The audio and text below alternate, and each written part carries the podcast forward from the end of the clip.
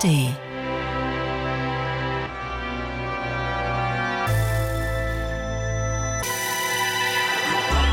Radio 1. Hörbar Brust. Für mich ist ganz klar, das macht niemand freiwillig. Das macht niemand einfach aus Lust und Laune. Alles hinter sich lassen, wenn man sich das vorstellt. Ne? Das ganze Hab und Gut und ein C64er. Commodore, so ein Computer, also das Baby meines Vaters damals. Und ich weiß, das war so die Angst, dass das uns verraten könnte, dass wir nicht einfach in Ferien fahren wollen. Und nimmt man so ein Ding mit. Und er lag hinten auf der Hutablage von diesem Mini-Auto, was irgendwie höchstens 75 fuhr bergab. Zu viert. Im Windschatten von LKWs. Radio 1. Hörbar Rust. Radio 1, die Hörbar Rust, herzlich willkommen. Vielleicht hören Sie uns als Radiosendung, vielleicht auch als Podcast. Wenn Sie jetzt gerade im Auto sitzen oder überhaupt unterwegs sind, haben Sie die Möglichkeit, dieses Gespräch wie viele andere auch über die ARD-Audiothek nochmal vollständig zu hören. Würde mich freuen. Hier sitzt Woche für Woche eine interessante Persönlichkeit, ein interessanter Gast, der sich die Mühe gemacht hat, acht Songs aus seinem Leben herauszusuchen. Und dazu gibt es dann immer auch Geschichten und darüber hinaus gehe ich so ein bisschen durch das Leben dieses Gastes ab der Kindheit. Und wenn mein Gast heute ist, das erfahren Sie jetzt. Radio 1.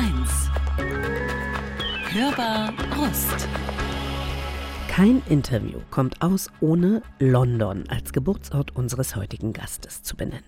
Zu betonen, London was auch immer Schillerndes damit verbunden wird.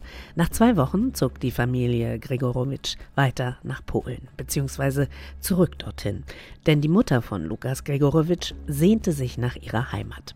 So begann das Leben des 1976 übrigens in London geborenen Schauspielers gleich mit einem Umzug. Mit zehn stand die nächste Veränderung an. Bochum. Die Schule brach er ab. Aber das Bochumer Schauspielhaus übte eine extreme Anziehungskraft auf den jungen Mann aus. Er wollte Teil des Theaters sein und wurde es. Leander Hausmann, Jürgen Kruse, Sönke Wortmann, Vivian Nefe, Christian Zübert. Die Liste der Regisseure, mit denen er im Theater oder vor der Kamera arbeitete, ist eindrucksvoll. Sechs Jahre lang arbeitete Lukas Gregorowitsch am Wiener Burgtheater. Sieben Jahre lang war er Polizeirufkommissar. Er spielte in Filmen wie Lamborg, Das Wunder von Bern oder Das Sommerfest.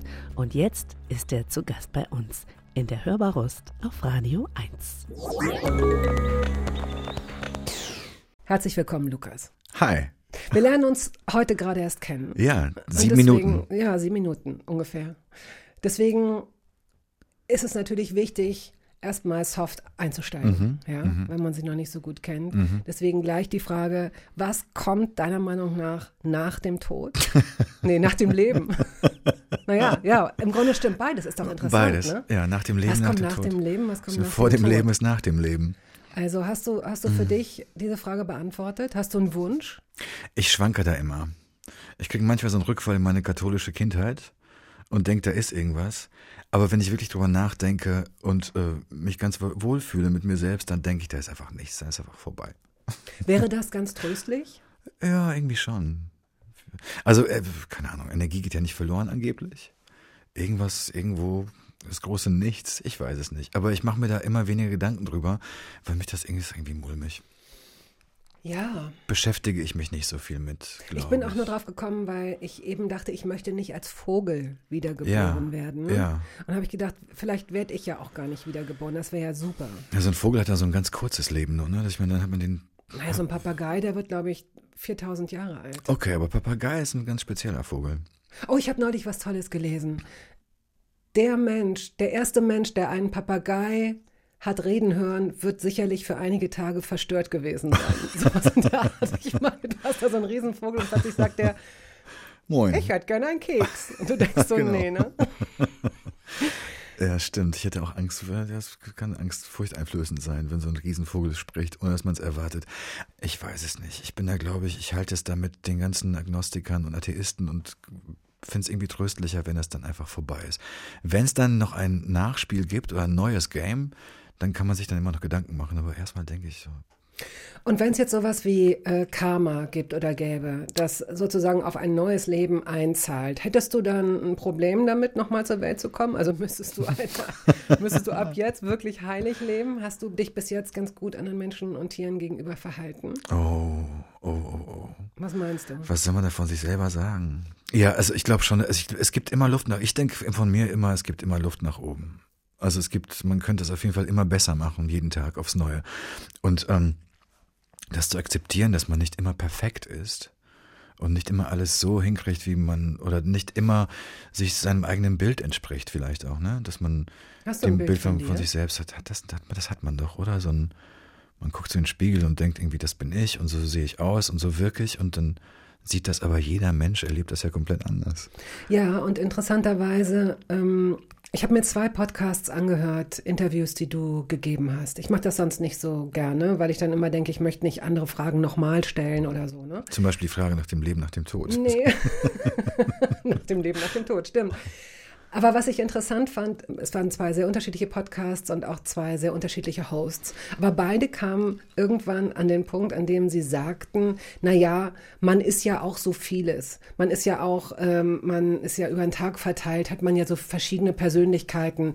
Dann ist man Mutter oder dann ist man, äh, ähm, äh, geht man zum Bäcker oder dann ist man im Job oder so. Man ist ja auch so vieles. Mhm. Wo ich so denke, komisch, dass das dass andere Menschen das so, ähm, man kann ja immer nur von sich selbst ausgehen, aber dass andere Menschen das offenbar so aufteilen, dass sie jemand anders sind, wenn sie einer Bäckerin oder einem Bäcker gegenüberstehen, als wenn sie, keine Ahnung, ihr Kind von der Schule abholen. Ich habe mal das Gefühl, dass es gibt, glaube ich, Leute, die sind da viel gefestigter und sind so starke Persönlichkeiten und also und wirken auch so, dass sie vielleicht weniger empfänglich sind für den Ton, ne, der jeweils herrscht, wenn man mit dem oder mit jemand anders zusammen ist.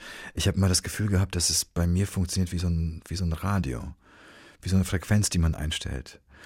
Und ähm, vielleicht ist, ist man dann auch prädestiniert oder äh, für den Beruf oder wie auch immer oder woher das kommt. Dass du dich auf deren ja. Frequenz, auf die Frequenz deiner Außenwelt. Ja, ich glaube, ich kann das ganz gut. Sowas. Ja, wirklich wie so ein Radio. Also wenn man sich mhm. auf so eine mhm. Frequenz von einem Menschen ja. einstellen könnte, und das wirkt dann auch und dann schwierig wird es sozusagen erst, wenn zwei komplett verschiedene Frequenzen in einer Gruppe sind. mhm. da muss man sich irgendwie anders definieren und abgrenzen. Aber ich glaube, da gibt's, ähm, ich war da immer recht anfällig für, weil ich glaube, ich, weiß nicht, vielleicht, weil man auch in Deutschland klarkommen musste als Kind und sich sehr einstellen musste, als so, das, zumindest war das so meine Überlebenstaktik, sich einzustellen auf eine Situation, auf einen Menschen, und, äh, Was ja jetzt nicht unbedingt deutschlandspezifisch ist, würde ich sagen. Aber dadurch, dass du aus ja, Polen kommst. Genau, einfach als Fremder. Als Fremder. Mhm. Kannst du sagen, wie lange du dich fremd gefühlt hast? Ich habe nicht den Eindruck, dass es noch so ist. Deswegen frage ich das so. Oh, da sind wir echt schon mitten im Thema. ich bin neulich mal die Liste durchgegangen der Namen von Kollegen, die mir so im Laufe der letzten Jahre, ähm, mit denen man so gleich so im, im Beruf ungefähr gleich auf war. Ne? Das ändert sich ja dann immer. War am Anfang war es Daniel Brühl zum Beispiel, dann war es so Wotan, äh, Wilke Möhring und äh, also alles Kollegen, die ich sehr schätze und sehr mag. Und dann gab es manchmal so, überschnitt sich das, welche Rollen man, welche Rollen man sozusagen konkurriert hat, ja. wenn es das überhaupt gibt. Also ich finde es ich finde ich bin schon wirklich völlig fein damit, wie weit ich gekommen bin, so ohne etwas in die Wiege gelegt bekommen zu haben oder auch irgendwie damit, damit dass ich die Sprache mit zwölf erst gelernt habe oder so. Aber ich hatte immer das Gefühl, dass, dass Leute an mir so vorbeizogen, gefühlt. Mhm. So, das ist wirklich nur mein Empfinden mhm. gewesen. Das würde jemand anders jetzt vielleicht sogar von mir behaupten. So, mhm. ne? Und dann dachte ich so, okay, sind alles so Namen mit Ü und H und alles deutsche Namen. Du heißt aber Gregorowitsch. Und das muss man auch erstmal aussprechen wollen und schreiben, richtig schreiben wollen und so. Und der Name ist ja, so man sieht mir ja nicht an, dass ich nicht hierher komme. Aber wenn man den Namen liest und mich vielleicht reden hört, wenn ich ein bisschen mundfaul bin, dann rolle ich das R, dann ist man dann doch zumindest ein bisschen exotisch. So. Also von solchen wie mir gibt es in Polen ganz viele. Und ich hatte dann, war dann doch immer so der Pole und habe mich aber gar nicht so gefühlt. Mhm. So, also ich bin wirklich nur Pole, wenn ich mit meinen Eltern zusammen bin. Mit denen rede ich Polnisch. Und ähm, das war aber für mich nie wirklich das Thema, bis mich jemand damit konfrontiert hat. So. Das ist natürlich anders, wenn du, wenn man es dir ansieht. So, also, keine Ahnung, bei Leuten aus der Türkei oder aus arabischen Ländern, ne, das ist ja mal ein ganz anderes Thema. Und wirklich geschnallt habe ich das erst in Wien, als ich in Wien gelebt habe, als ich gemerkt habe, dass ich da als Deutscher eventuell genauso als Fremde angesehen werde, wie als Pole in Deutschland. Eventuell sogar noch mehr. Und da dachte ich, nee, das ist jetzt scheiße, jetzt ist es scheißegal, jetzt fühle ich mich auch nicht mehr fremd und will das nicht mehr. Bis zu dem Punkt, wo du damit konfrontiert wirst. Da kommen wir bestimmt nochmal. Du hast jetzt ja, einige Themen. Wir haben jetzt, wir sind wirklich äh, eingestiegen. Du hast die Latte und, ja, gelegt. ich habe irgendwas über das Leben nach dem Tod. Ich wollte es ein bisschen leichter machen. Vögel. Eigentlich. Und dann sind wir da. Ja. Gut. Wir werden aber auch noch über, über leichtes Gepäck sprechen. Mhm. Beim Motorradfahren zum Beispiel. Mhm. Das interessiert mich sehr. Äh, wir fangen an mit How Strong is a Woman. Anne Peebles hast du mitgebracht. Mhm. Wofür steht dieses Lied in deinem Leben? Das steht erstmal in erster Linie dafür, dass ich ähm, während der Corona-Zeit, so in der Zeit, in der wir alle ja mit unseren Schatten konfrontiert waren und viel alleine waren, keine, plötzlich keine Lust mehr hatte, Gitarre zu spielen. Weil immer so trauriges Zeug rauskam, nur Mollakkord. Und ich dachte, ich brauche ein Instrument, was mich ein bisschen fröhlicher macht. Und äh, habe mir ein kleines Schlagzeug in die Wohnung gestellt und habe zu dieser Platte Schlagzeug spielen gelernt. Also zu, der, zu der Ann Peebles Platte, auf der das der Song drauf Elektronisches Schlagzeug? ist. Ein akustisches Schlagzeug. Und sag mal, die Menschen, die in deinem Haus leben, ich frage für eine Mhm. Bis Freundin jetzt, äh, Ja, in der Nachbarwohnung dieser Freundin, ja. äh, gibt es einen kleinen Jungen, der Schlagzeug spielt. Okay. Und wo ich auch so dachte, Leute, Das nervt wahnsinnig, meinst du? Kann man nicht machen. Wir haben uns jetzt arrangiert. Also der, ich, wo auch immer das jetzt gerade steht, ich höre es kaum noch. Also diese Freundin. Aber ich finde es schon echt ein dickes Ding. Ja, das stimmt. Ja. Ich habe ein kleines Schlagzeug, ein sehr kleines ist Schlagzeug. völlig egal, Und ich also mache es die ist- Musik sehr viel lauter als das Schlagzeug. Oh Gott. Das heißt, ich spiele nicht Schlagzeug, sondern ich höre einfach nur sehr laut Musik. Ja, nee, dann, dann würden, würden ja alle, die jetzt gerade zuhören, gerne dein Nachbar sein. Genau. Und bis jetzt wusste, glaube ich, niemand, dass es aus meiner Wohnung kam. Ja, Aber spätestens vorbei. jetzt. Jetzt weiß es die Welt.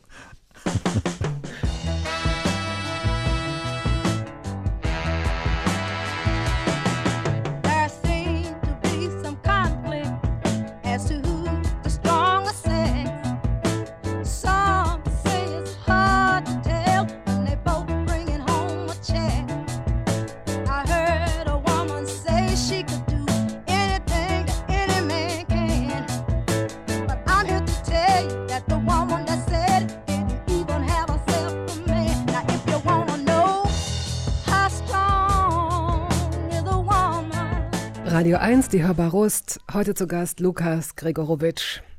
Sag mal, du bist äh, in London zur Welt gekommen. 19 1976. Das ist einfach ein guter Start in ein Gespräch, weil man dann natürlich sofort denkt, dass dein Vater oder deine Mutter, dass die ein Plattenlabel hatten und dass ihr äh, wahnsinnig interessante intellektuelle Freunde, offener Haushalt. Ja. Wie war es wirklich? Ähm, also, ich, soweit ich weiß, hat mein Vater in England gearbeitet. In einem Hotel an der Baustelle, Geld verdient. Und, Er ist ähm, gebürtiger Pole. Er ist Pole, meine Eltern sind Polen, ja. Und wie, Mhm. wie kam er auf die Idee, äh, nach London zu gehen? Ich glaube, das war damals, das machte man damals, wenn man die Möglichkeit hatte, zum Jobben ins Ausland gehen, so wie heute auch. Ich weiß nicht, wie das, das muss ja, das war, glaube ich, nicht so einfach, wie es heute ist. Aber ähm, das machten, glaube ich, viele. Er hätte ja auch da bleiben können. Das wäre, Mein Vater war schon immer sehr abenteuerlustig und hatte großes Fernweh. Der war immer schon viel unterwegs. Und dann ist der, ähm, der ich glaube, der war in Paris auch, hat er auch gearbeitet. Und ist dann, also so, wie es die Familienlegende besagt, ist er irgendwann nach England und hat da gejobbt. So, ich glaube, an der Rezeption im Hotel und an der Baustelle, in der Küche von einem Hotel. Und hat sich dann, als er auf Heimaturlaub war, sozusagen, zwischendurch mal, hat er meine Mutter kennengelernt und ist dann wieder nach London. Die haben sich sehr verliebt, aber er ist dann wieder allein nach London. Als er dann wieder zurückkam, haben sie sich zufällig wieder getroffen. oh, Ja, zufällig, das habe ich neulich erst erfahren, als wir jetzt Weihnachten in Bochum waren bei meinen Eltern. Und dann hatten die wohl beide weiche Knie bekommen und äh, haben beschlossen, zusammen zu sein. Und äh, sie ist dann mit ihm nach England gefahren. So, und dann, Und trug schon die Frucht ihres Leibes zwischen ich ihren glaube, Lenden. sie trug schon die Frucht ihres Leibes in sich. Und äh, ja, ich glaube, sie war schon schwanger. Mhm. Und die sind dann mit dem VW Käfer nach England gefahren. Quer durch die ganze DDR damals, durch Deutschland, Belgien, auf dem Schiff und dann nach England. Das muss ewig gedauert haben. Da lernt man sich aber gut Da kennen. lernt man sich sehr gut kennen, ja. Und sie war 21 und dann hat sie mich da geboren. Zur Welt gebracht. Und ähm, Dein Vater wollte ja eigentlich in die USA. Na, nee, ich glaube nicht. Ich glaube, der wollte nach, also der wollte weg auf jeden Fall. Der wollte raus aus Polen. Der wollte arbeiten woanders und leben woanders und äh, hat das alles nicht so vertragen, wie das da lief, damals schon politisch. Und ähm, hatte, und das war, glaube ich, auch eine Mischung aus so ganz einfacher Abenteuerlust. Der war 26 und wollte weg. Und meine Mutter wollte mich der Familie vorstellen und hat sich durchgesetzt. Und dann sind sie zurück nach Polen. Ich glaube, sie ist dann geflogen. Sie ist geflogen und er hat den Käfer nach Hause gefahren. Ich glaube, so war. Ich glaube, so war es. Ja. Und dann sind wir da geblieben. Und ich war zwei Wochen alt und der mein erster Flug war mit, da war ich ja zwei Wochen alt. Und manchmal denke ich so drüber nach, was wohl passiert wäre, wenn wir in London geblieben wären. Oder in Polen. Als wenn es so ein Parallelgleis gäbe. Weißt du? Schade, dass wir das nicht wissen. Ne? Vielleicht werden wir es ja nach dem Tod erfahren. Ja. Vielleicht kann man sich ja so wie Filme Ja, angucken. genau. Ja. Also mir würde es reichen, wenn ich das gar nicht nochmal leben müsste, sondern es einfach so als Film gezeigt. Ja, ja, klar, das ist die einfache das Variante, wär- ihr? Schauspieler wieder. Man muss dann da auch nochmal durch, das ist es ja, mit, Ach, all, nee. mit all den Widrigkeiten. Dann will man es nämlich doch nicht. Okay, aber das, okay, vielleicht ist das aber so, wenn du nach Karma fragst, vielleicht wäre das so eine gute, das wäre so ein guter Weg. Du bist doch mit, wir springen jetzt ein bisschen chronologisch, das wird nicht das letzte Mal sein. Tun wir das? Mhm. Du bist doch mit, ich glaube, 17 ungefähr nochmal nach London gegangen für Mhm. eine Zeit. Du hast die Schule abgebrochen. Wir besprechen das gleich nochmal etwas ähm, genauer. Da musst du durch. Aber war das so ein, war das so ein Suchen nach, das ist eigentlich meine Heimat, hier bin ich zur Welt gekommen? War das so ein, hast du das vielleicht so ein bisschen verklärt oder dir was gewünscht? Also im Nachhinein vielleicht, wenn ich so drüber nachdenke, währenddessen war das einfach nur, ich habe mich da nicht wohlgefühlt, wollte nicht mehr zur Schule. Ich hatte äh, nur Musik machen im Kopf und wollte mit der Band spielen und, und war 17 und dann kam zum Glück so ein Lehrer, der sagte, hör auf damit, lass es sein, komm einfach nicht wieder, du willst es gar nicht. Und dann bin ich nach England und dachte, ich würde da irgendwie groß durchstarten mit meiner Band, wie man das so mit 16, 17 denkt. Dann sind die aber alle abgesprungen, einer nach dem anderen. Und ich bin allein nach England gefahren. Hatte aber auf jeden Fall die Sehnsucht, weil London immer so ein großes Thema war, ne? also so wie es jetzt immer noch so ein Riesenbegriff ist. War es damals natürlich, hatte das so eine Bedeutung, als ich klein war, weil das bedeutet hat ganz konkret, dass ich mit 18 hätte die englische Staatsbürgerschaft annehmen können. Kannst du das heute nicht mehr? Ich glaube, das kann man noch, Ich könnte, ist, ja, ne? ich könnte, aber jetzt ist es so, die Frage wird tierisch aufwendig und teuer und ist auch nicht so nötig. Aber das hätte damals existenziell sein können. Ne? Also in Polen sozusagen das Bewusstsein, dass der Junge mit 18 aus diesem Land rauskommt und Engländer werden kann und in England leben kann, einfach dadurch, dass er da geboren ist, das wurde mir auch, glaube ich, so gesagt. Also ich war so, ich war mir dessen so bewusst. Deswegen war London für mich immer so ein, das war so was Besonderes. Und ich wollte mit vier auch schon Englisch lernen und die Musiktexte verstehen und, und habe dann auch Englisch gelernt. Und das war so, das war von Kind auf, war das immer so ein Sehnsuchtsort. Und ich wollte da mal wieder zurück und weil ich dachte, da gehöre ich auf jeden Fall hin, wenn ich da schon geboren bin. So, das war so in meiner Fantasie das Ding. Und dadurch, dass man in Deutschland am Anfang, oder ich habe mich in Deutschland, das war klar, ich bin da erst mit zehn hin, habe die Sprache gelernt und dachte, das ist nicht so mein, hier komme ich nicht her, ich bin hier zugezogen.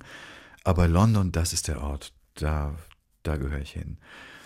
Und das hat sich dann aber auch ganz schnell erledigt, weil ich habe dann ein bisschen Pizza ausgefahren, ein bisschen Eier und Kartoffeln verkauft und Ja, Moment, Moment, gejobbt. Moment. Das, da wollen wir, weil ich glaube, es ist gar nicht so äh, uninteressant zu hören, was du da gemacht hast und wie du das da gemacht hast. Ähm, wir können jetzt erstmal zur nächsten ähm, Musik kommen, bevor wir da Mhm. Sehr gerne. einsteigen. Hast du einen Song für, nee, für London hast du nichts dabei. Doch, Mitte der 90er in London, The Dancer, PJ Harvey. Ja, Das oh könnten ja. wir jetzt spielen. Ja, ne? sehr gerne. Die Platte hat mich begleitet durch die ganze Zeit da. Das verbinde ich sehr damit.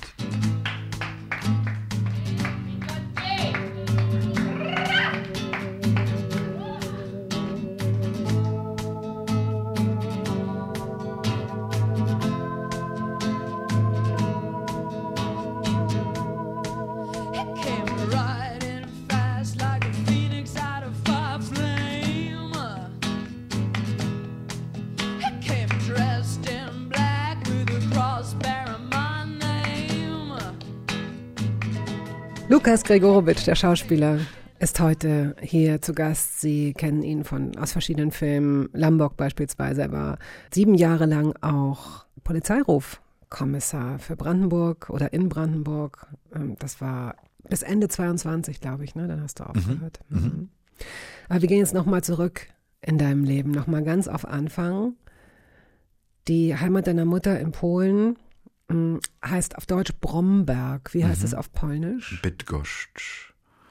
Das sind äh, unzählige Konsonanten und ein Vokal.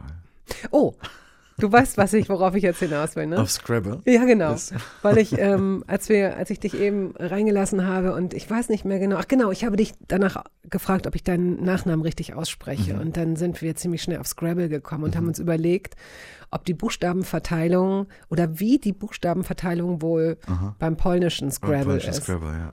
Weil ja, es gibt ja wirklich Namen und Worte, die fast ohne Vokal auskommen. Mhm. Und dann haben wir ein bisschen gesucht und haben tatsächlich bei Wikipedia eine Liste gefunden, Mhm. die alle möglichen Länder vergleicht, was super ist. Super Wir Tabelle, ja. Ja, äh, äh, weißt du noch? Ja, was, was war das? E kommt, glaube ich, im Polnischen sehr selten vor, ne? Im Vergleich zum Deutschen. Das Z dafür sehr oft. Das liegt Z aber und daran, Y, ja, genau. Weil du in, äh, im Polnischen hast du diese Doppelkonsonanten, das CZ und das RZ. Äh, das ist dann J und Ch.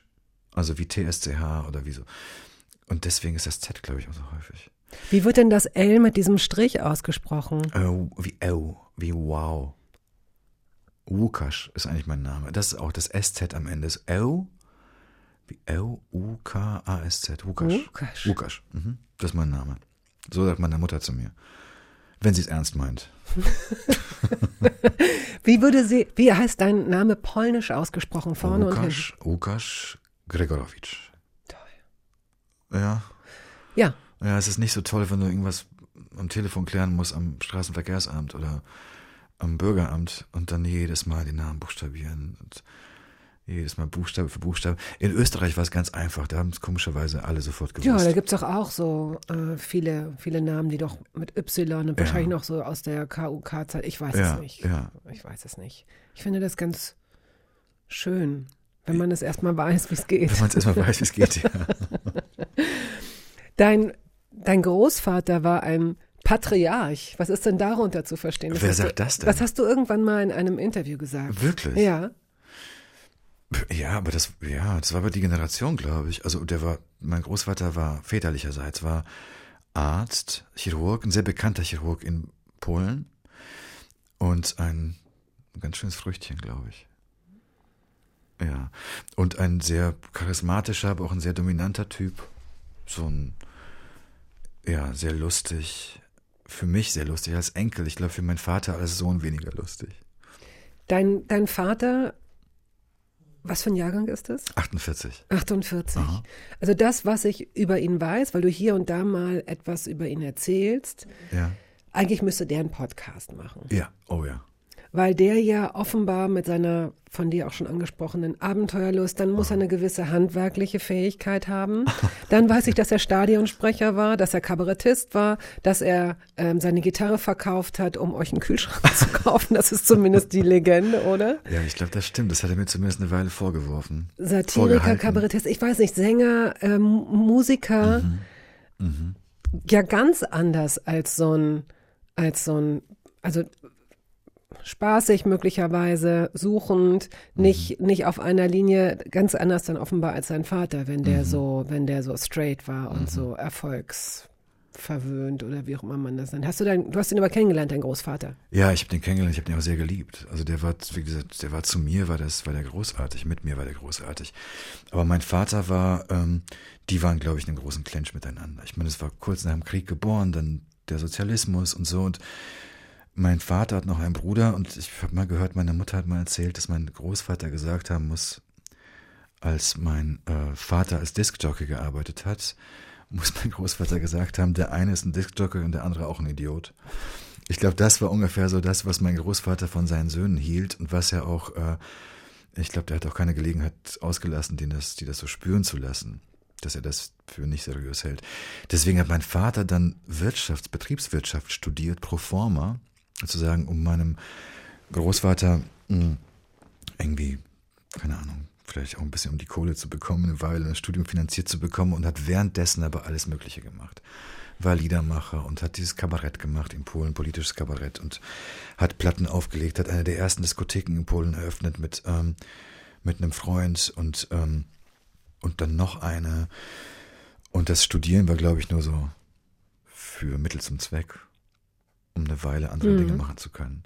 Und deswegen war das, glaube ich, auch, also im Nachhinein ist es auch irgendwie mir ganz klar, also leuchtet mir ein, warum der da auch weg musste, ne? Der, warum der aus Polen weg wollte, weil es, ähm, weil der mit den ganzen Restriktionen einfach wirklich überhaupt nicht klarkam, so wie, so wie er gestrickt war und wie sein Wesen ist. Das hat der, der hatte diese Sehnsucht.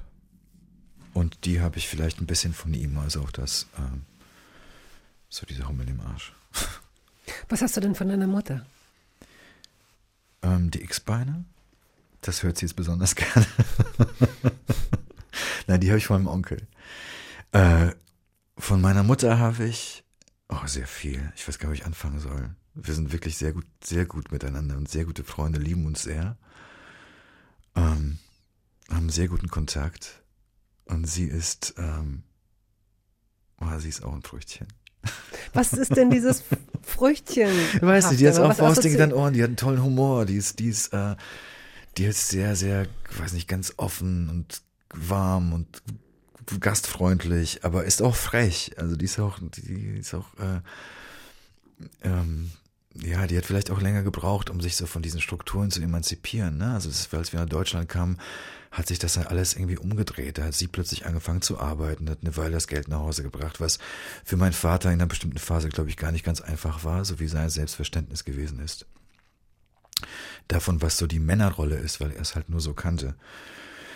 Wie hat sie, Und, äh, was, würdest, was, was würdest du denn überhaupt sagen? Ähm, ha- hat sie euch, du hast noch einen Bruder, ähm, offen erzogen? Also hat sie diesem, hat sie diesem, diesem, diesem Stereotyp, diesem Geschlechterstereotyp, hat sie das transportiert oder war sie in dem Punkt oder ist sie in dem Punkt moderner? Was würdest du sagen? Viel moderner. Weil Viel sie kommt ja moderner. aus einer katholischen, polnischen Familie wahrscheinlich, oder? Ja, auch. Aber ich, ich, aber sie ist viel, ähm, ich weiß nicht, meine Mutter ist sehr belesen, sehr, sehr, äh, sehr weltoffen, sehr immer schon gewesen. Und sie war immer auch so ein bisschen so dieser Puffer zwischen der Autorität meines Vaters und, und, äh, und sie war einfach, also sie war immer da. Sie war einfach immer für uns da. Die hat mir schon mit vier Lesen beigebracht und Schreiben und sie war einfach, ähm, ja, sie war immer da. Also sie war dann auch zu Hause. Sie hat auch wirklich, glaube ich, sehr viel aufgegeben, um, um für uns da zu sein. Mhm. Also sie wäre wahrscheinlich, sie sagt von sich selbst, und ich, das glaube ich auch, sie wäre eine super Juristin geworden. Also sie ist mit ihrer Neugier und ihrer, ihrer Kommunikationsfähigkeit und mit ihrem, wie sie mit Menschen ist und da ist sie, mh, das wäre ein Ding für sie gewesen. Sie hat aber das Studium aufgegeben, war, und sie war 22, als ich auf die Welt gekommen bin. Und dann die Ausreise und dann wurden die Karten sowieso nochmal neu gemischt. So, der nächste Song kommt, äh, ist noch positioniert in deiner Kindheit, glaube ich. Es ist ein polnisches Lied, das ich unmöglich richtig aussprechen kann. Mhm. Das heißt, Dni, których nie znamy, das bedeutet äh, die Tage, die wir noch nicht kennen. Und ist von Marek Grechuta. Es ist so eine ein Liedermacher, Poet und äh, äh, Sänger, dessen Stimme so markant ist und die ich so mit meiner Kindheit ver verbinde und das macht mich jedes Mal, so rührt mich irgendwie das Lied. Das handelt davon, dass, also wörtlich übersetzt, ähm, ähm, es zählen nur die Tage, die wir noch nicht kennen, die noch kommen. Das sind die einzigen Tage, die wichtig sind. Und er erzählt in den Strophen immer Geschichten, zum Beispiel von einem Mann, der sein Reichtum verloren hat, immer so kleine, kleine Geschichten und der Refrain ist immer, es zählen nur die Tage, die wir noch nicht kennen. Und das, die Melodie und das Arrangement und die Stimme, das verbinde ich sehr mit meiner Kindheit. Und würdest du sagen, er hat recht? Oder bist du jemand, der die Vergangenheit gerne hochholt und sich da eine Weile aufhält gedanklich? Ich glaube, er hat recht. Ich habe die Tendenz dazu, mich in der Vergangenheit aufzuhalten. Aha. Aber es ist, äh, es ist nicht richtig. Also ich kämpfe dagegen oder arbeite daran, das nicht zu tun, weil man muss das auf eine gute Art mitnehmen, aber sich nicht, aber nicht die Zukunft davon bestimmen lassen. Dafür hat man zu wenig Zeit. Tyle było dni do utraty sił, do utraty tchu. Tyle było chwil, gdy żałujesz tych, z których nie masz nic. Jedno warto znać, jedno tylko wiedz, że ważne są tylko te dni, których jeszcze nie znamy. Die Hörbar Rust können Sie immer sonntags 14 bis 16 Uhr auf Radio 1 als Radiosendung hören. Und wenn Sie, wenn das für Sie eine ungünstige Zeit ist, weil Sie da gerade durch den Wald laufen oder schlafen oder was auch immer Sie dann tun, können Sie sich all diese Gespräche auch noch als Podcast anhören äh, über die ARD Audiothek oder über die Radio 1 Seite, YouTube oder alle anderen Podcast-Plattformen. Dort finden Sie Gespräche unter anderem mit Giovanni Di Lorenzo, Kathi Salier, Karen Mioska, Martin Rütter, Ina Müller, Tobias Moretti, Meret Becker, Megalo, Martin Wutke und vielen anderen. Heute ist der Schauspieler Lukas Gregorowitsch zu Gast. Du warst zehn oder elf, als deine Eltern beschlossen, Polen zu verlassen. Zehn, ja. Zehn. Zehn, knapp zehn. Mhm. Dein Bruder, drei Jahre jünger. Ähm, ihr wurdet wahrscheinlich nicht eingeweiht, oder? Ähm, nee, nee, wir durf, da durfte niemand was drüber wissen. Und schon gar nicht wir, die es in der Schule hätten weiter plappern können, weil dann wäre das alles verhindert worden. Weil das, glaube ich, schon allein die Tatsache, dass wir alle vier gleichzeitig die Ausreisegenehmigung bekommen haben, war, glaube ich, schon besonders. Ich, das hatte vielleicht auch damit zu tun, dass mein Vater dass wir immer wieder zurückgekommen sind, auch mit mir aus England, und dass mein Vater sehr, sehr gut darin ist, mit Leuten auf Ämtern zu sprechen. Ach, das war in dem Sinne gar nicht äh, geplant, auch als äh, hier, ciao, wir gehen dann, sondern wir machen eine Reise. Doch, es war schon von meinen Eltern schon so geplant. Es durfte halt nur niemand Denn wissen. offiziell war es so, hey, wir gehen, aber wir kommen wieder. Genau. Offiziell war es, eine, war es ein Urlaub, Ferien. Aha. Du hast, ähm, du hast sehr häufig im Oderbruch, auch jetzt, du hast in dieser, in dieser Region Lausitz, in der Lausitz häufiger gedreht, ne? Und in einem Interview hast du mit Blick auf die Oder gesagt, dass du, wenn du auf diesen Fluss guckst, so sinngemäß, dich noch daran erinnerst, dass das immer auch die Grenze war, auf, dass ihr auf der anderen Seite gestanden habt, dass es mehrere Tage gab, an, ähm, an denen die Familie vor der geschlossenen Grenze stand. Wie muss ich mir das vorstellen? Naja, also es war, es war nicht so, dass wir vor der geschlossenen Grenze standen, sondern dass das einfach die Grenze war, die Symbolisch meinst du? Ja, Ah, okay. symbolisch, genau. Und zwar in beide Richtungen. Also es war so die Grenze, die Polen von Deutschland trennte Mhm. und die, ähm, die man nicht, wo man nicht einfach so rüber konnte. Ne? Und das war das Erstaunliche über den Polizeiruf. Das war das erste Mal, als ich da wirklich bewusst mehr Zeit verbracht hatte und immer hin und her laufen konnte über diese Brücke von Frankfurt oder nach Subice. Jetzt habe ich meiner Mutter mal Bilder geschickt, weil ich das, guck mal, das ist unglaublich. Vor ein paar Jahren war das noch diese, dieser Rubikon, ne? Weil es war von meinen Eltern aus klar, wenn wir einmal rüber sind, dann gibt's eigentlich kein Zurück mehr. So, also wenn man einmal die Ausreise und länger bleibt und nicht rechtzeitig zurückkommt und das Visum verfällt, dann gibt's kein Zurück mehr. Und ähm, andersrum war die Oder für mich immer äh, von Deutschland aus gesehen immer so die wie so eine Schall, wie so eine Grenze in meine Kindheit, in eine ganz andere Welt. Ganz, ganz lange, bis in meine späten 30er, als ich das erste Mal bewusst als Erwachsener auf eigene Faust nach Polen gegangen bin, äh, war das immer so eine, wie so eine Mauer, so eine Schlucht. So. Und das war das Erstaunliche, dass man so einfach hin und her laufen konnte. Das ist ganz selbstverständlich. Und was für ein Riesenfortschritt das ist. Ne? Hat es dich eher gezogen oder eher abgestoßen, wenn du an Polen gedacht hast in der Zeit, in den ersten 25 Lebensjahren? Am Anfang war es, glaube ich, die Sehnsucht auch nach meinen Großeltern. Ganz am Anfang war es, ich wusste ja nicht, dass wir bleiben. Ich habe meine Hausaufgaben mitgenommen und dachte, ich mache Herbstferien und dann fahre ich zurück. Und ich bin gern zur Schule gegangen in Polen. Und dann wurden die Ferien immer länger. Und immer länger und immer länger. Wo immer habt länger. ihr die denn verbracht, dass du, dass du dachtest, es sind Ferien? Also ihr seid über die Grenze Ja. im kleinsten Auto der Welt, in so einem Bambino. Ja, ne? so 126 Fiat. Da kann man ja nicht viel mitnehmen. Also Nee. da kann man, wenn da vier Menschen drin sitzen, Ja. dann nimmt man noch ein bisschen Essen mit, dann nimmt man seine Papiere mit, dann nimmt man ein Mhm. bisschen Kleidung mit, um nicht zu frieren. Ansonsten habt ihr alles zurückgelassen. Wenn man sich das vorstellt, ne? das ganze Hab und Gut äh, und ein C64er. Commodore, so ein äh, Computer, also das Baby meines Vaters damals. Und ich weiß, das war so die Angst, dass das uns verraten könnte, dass wir nicht einfach in Ferien fahren wollen. Und nimmt man so ein Ding mit. Und er lag hinten auf der Hutablage von diesem Mini-Auto, was irgendwie höchstens 75 fuhr bergab im Windschatten von LKWs. Zu viert. Also ja, jedes Mal, wenn jetzt Leute sagen, oh, Flüchtlinge und Heimat verlassen, ich kann schon auf, das ist ja eine Flucht leid, ne, im Vergleich, verglichen mit dem, was Leute durchmachen heute. Und das ist so ganz klar, für mich ist ganz klar, das macht niemand freiwillig. Das macht niemand einfach aus Lust und Laune. Alles hinter sich lassen. Die von der Familie, für mich einfach die Großmutter, die ihre geliebten Enkel nie wieder sieht. Das war ein Abschied für immer. Man wusste nicht, dass in drei Jahren die Mauer fällt und man hin und her fahren kann. Hat sie, haben, haben deine Großeltern das deinen Eltern jemals verziehen? Soweit ich weiß, ja. Und es war auch dann, glaube ich, danach, wie gesagt, man konnte ja fünf Jahre später, konnte man wieder zurückfahren. Naja, aber So. man wusste es nicht. Man wusste es Zeitpunkt. nicht, zu dem Zeitpunkt nicht. Aber was da, so, was, wie da so die Stimmung war und ich weiß, meine Großmutter kam dann irgendwann zu Besuch, auch mit so einem Visum.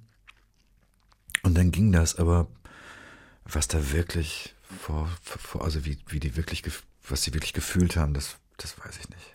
Ich weiß, dass meine Mutter sehr viel geweint hat. Sehr, sehr viel. Wir waren ja in so einer Übergangswohnung, so einer Notwohnung in Bochum. Erstmal seid ihr, glaube ich, in so ein, äh, wo, wo seid ihr denn gelandet, als ihr in Deutschland ankamt? Wir waren erst bei der Cousine meiner Mutter, die lebt in Mönchengladbach. Cousine, das war auch so eine Geschichte. Mein Großvater wurde, das, das spinnt man immer weiter, das ist auch wirklich unglaublich, wenn man drüber nachdenkt. Mein Großvater wurde zwangsverschleppt während des Krieges auf einem Bauernhof bei Bielefeld mit 15, er und seine drei Schwestern. Also die Straße wurde gesperrt und die wurden von der Wehrmacht auf LKWs geladen und so, auf, so zur Arbeit nach Deutschland verfrachtet. Ihre Eltern wussten nichts davon. Die wussten wirklich nicht, wo ihre Kinder sind. Dann ist er aber zurück nach Polen als einziger. Und seine drei Schwestern haben jeweils einen Holländer, einen Franzosen und einen Belgier geheiratet. Die sind da geblieben. Und die Tochter, eine der Töchter, also die Cousine meiner Mutter, ist dann, ich glaube, sie war die halbe Holländ, die halb Holländerin, halb Polin. Die sprach aber kein Polnisch. Und die lebten in München-Gladbach. Und die schickte uns damals diese Einladung, dass wir überhaupt, die brauchtest du, um das Land verlassen zu können. Zu der sind wir dann gefahren. Aber das allein, wenn man sich das vorstellt, ist absurd. So, ne? Also was. Und ähm, ja, und dann sind wir erst da geblieben, dann waren wir zwei Wochen da, so lange ging, glaube ich, dieses Urlaubsvisum.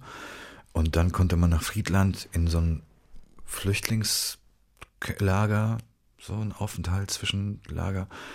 Und da konnte man schon die Anträge stellen auf vertriebenen Status, keine Ahnung, was mein Vater war das erste Jahr, glaube ich, echt nur auf irgendwelchen Ämt- Ämtern unterwegs.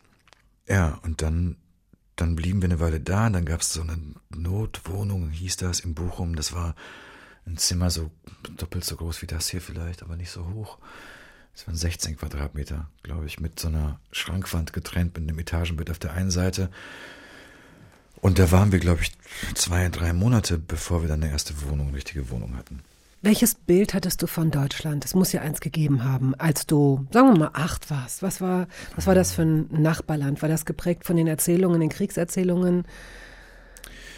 Von, von, von der Seite meiner Großeltern schon. Also meines Großvaters ganz bestimmt, wobei der auch in Berlin geboren war und auch eine sehr, sehr enge Geschichte mit Deutschland hatte und auch Deutsch sprach.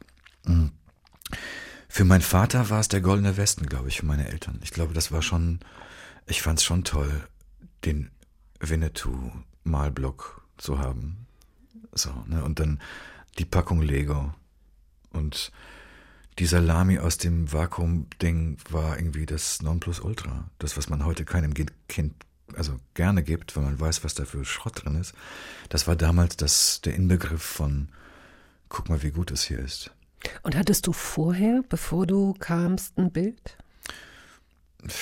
Also bevor du überhaupt diese, so eine, so eine Vakuumsalami muss man ja auch möglicherweise erstmal gesehen oder gegessen haben, Ja. bevor man sich danach sehnt. Aber wenn man sie nicht kennt, sehnt man sich nicht danach. Aber hast du mal, ich weiß nicht, habt ihr, gab's mal, Also Pakete bekommen. Pakete. Ja, ja wir bekamen manchmal so Pakete von, ähm, so Care-Pakete. Ich weiß gar nicht, woher die kamen. Von, vielleicht von, ja, von eben diesen Cousinen vielleicht. Da war mal eine Schokolade drin, eine Orange oder so. Das Übliche. Was man nicht kannte. Ich habe, glaube ich, mal so eine Orange auch reingebissen mit Schale und ah ja, lag dann mit Herzstillstand und oder Atemstillstand, weil ich mich vergiftet hatte von dem Zeug. Also Orangenschälen musste man erstmal lernen. Ich möchte an dieser Stelle mal ein Buch empfehlen, ausnahmsweise, äh, an das ich zufällig geraten bin. Wer sich für dieses Thema jetzt genau, an dem wir sind, interessiert, einmal natürlich sowieso Menschen, die äh, beschließen, in ein anderes Land zu gehen.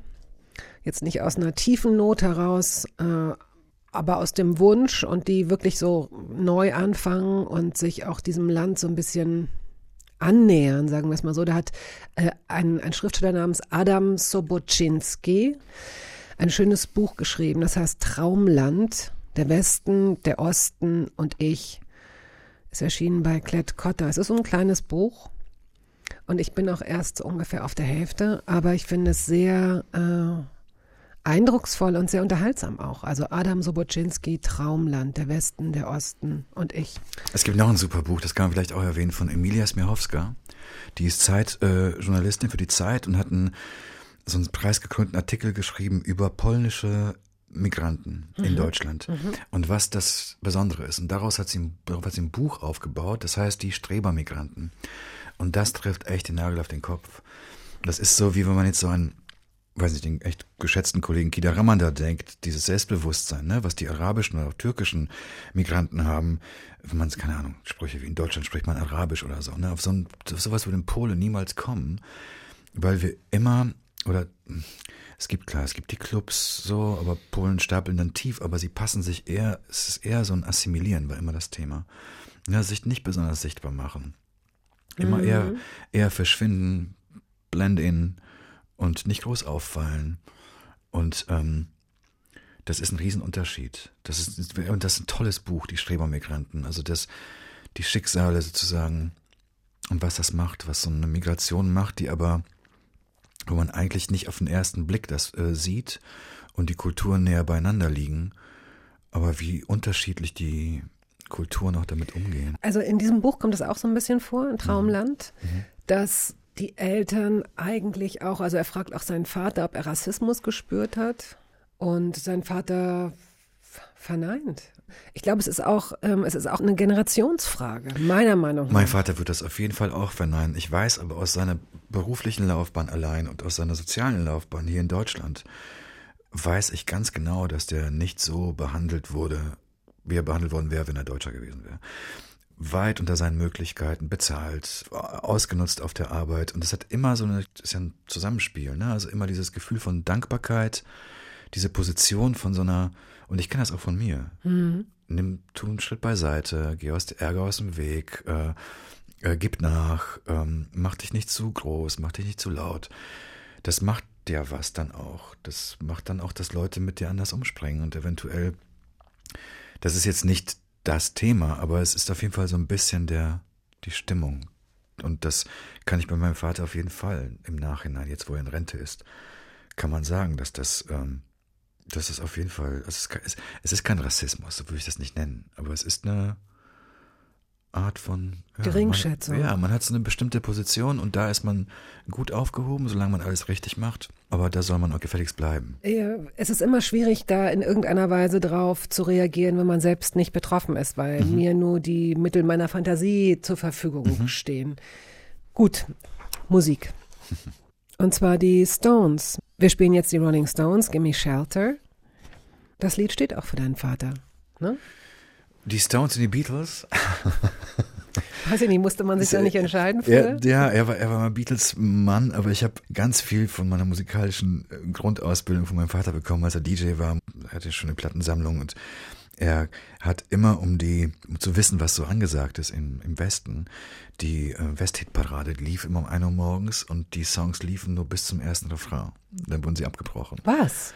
Ja, damit man sie nicht ganz aufnehmen kann und dann benutzen kann. Das war nur so eine Info. So ein, sie wurden angeteasert. Und er war auflegen. Meine Mutter war meistens mit. Meine Oma passte auf mich auf und sie hat mich nachts immer geweckt, damit ich diese Hitparade aufnehme. Und das war für mich ein Riesenereignis immer, weil sie konnte den ähm, Kassettenspieler nicht bedienen und ich fand das halt super. Und das war, so bin ich, glaube ich. Und irgendwann liefen auch die Stones und so. Und dann habe ich von meinem Vater die ersten Platten bekommen und die ersten Elvis-Platten und dann wäre der Weg zu Gimme Shelter nicht mehr weit. Außerdem finde ich, es ist das größte Gitarrenintro, was es gibt.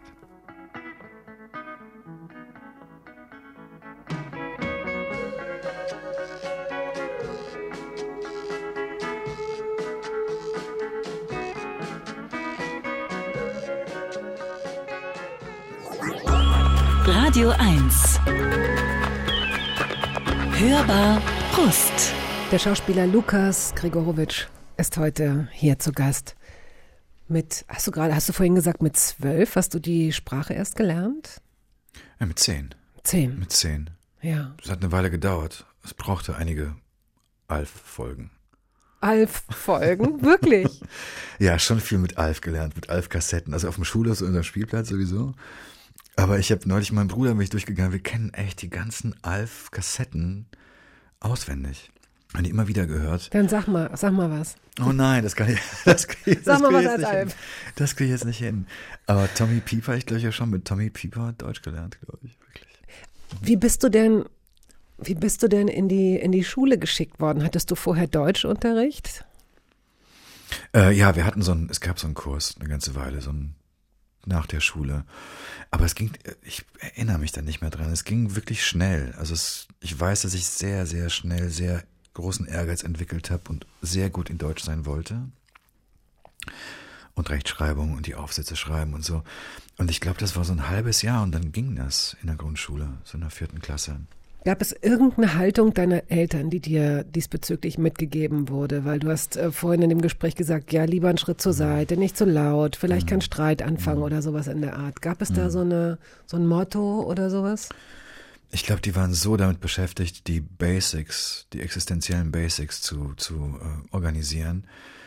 Ich meine Mutter sagt, sagt auch, weil sie halt manchmal mit so Wehmut an die Zeit denkt oder mit so einem schlechten Gewissen, sagt sie manchmal, dass sie nicht für uns da sein konnte. Ne? Sie, die in Polen immer da war und mit uns Hausaufgaben gemacht hat und, und alles durchgegangen ist. Sie meinte, sie konnte nicht, weil sie einfach die Sprache nicht kannte. Und ähm, sie war selbst damit beschäftigt. Ja, sie war, war sie nicht Lehrerin? Ja, sie war dann Lehrerin, oder? Sie, war, sie hat, sie hat äh, auf Lehramt studiert, das ist aber abgebrochen. Und das Mhm. heißt, sie hatte das in sich. Also sie, ja, sie- wie gesagt, sie hat mir Lesen beigebracht, sehr früh und so. Und konnte dann, als wir dann in Deutschland waren, konnte sie nichts machen. Mhm. Weil sie einfach nicht verstanden hat. Wir sprachen sehr schnell viel besser Deutsch als meine Eltern. Und das zog sich dann ganz lange, dass wir dann eher für die übersetzt haben und denen geholfen haben. Mit Ist ja auch so eine klassische, auch so ein klassisches Total. Beispiel, ne? total. Lernen hat dir lange Spaß gemacht. Pass auf, was jetzt kommt. Herr Keil, Herr Spiegel, Herr Elscher. Ja, wie geil. Das sind ist ehemalige Lehrer von dir.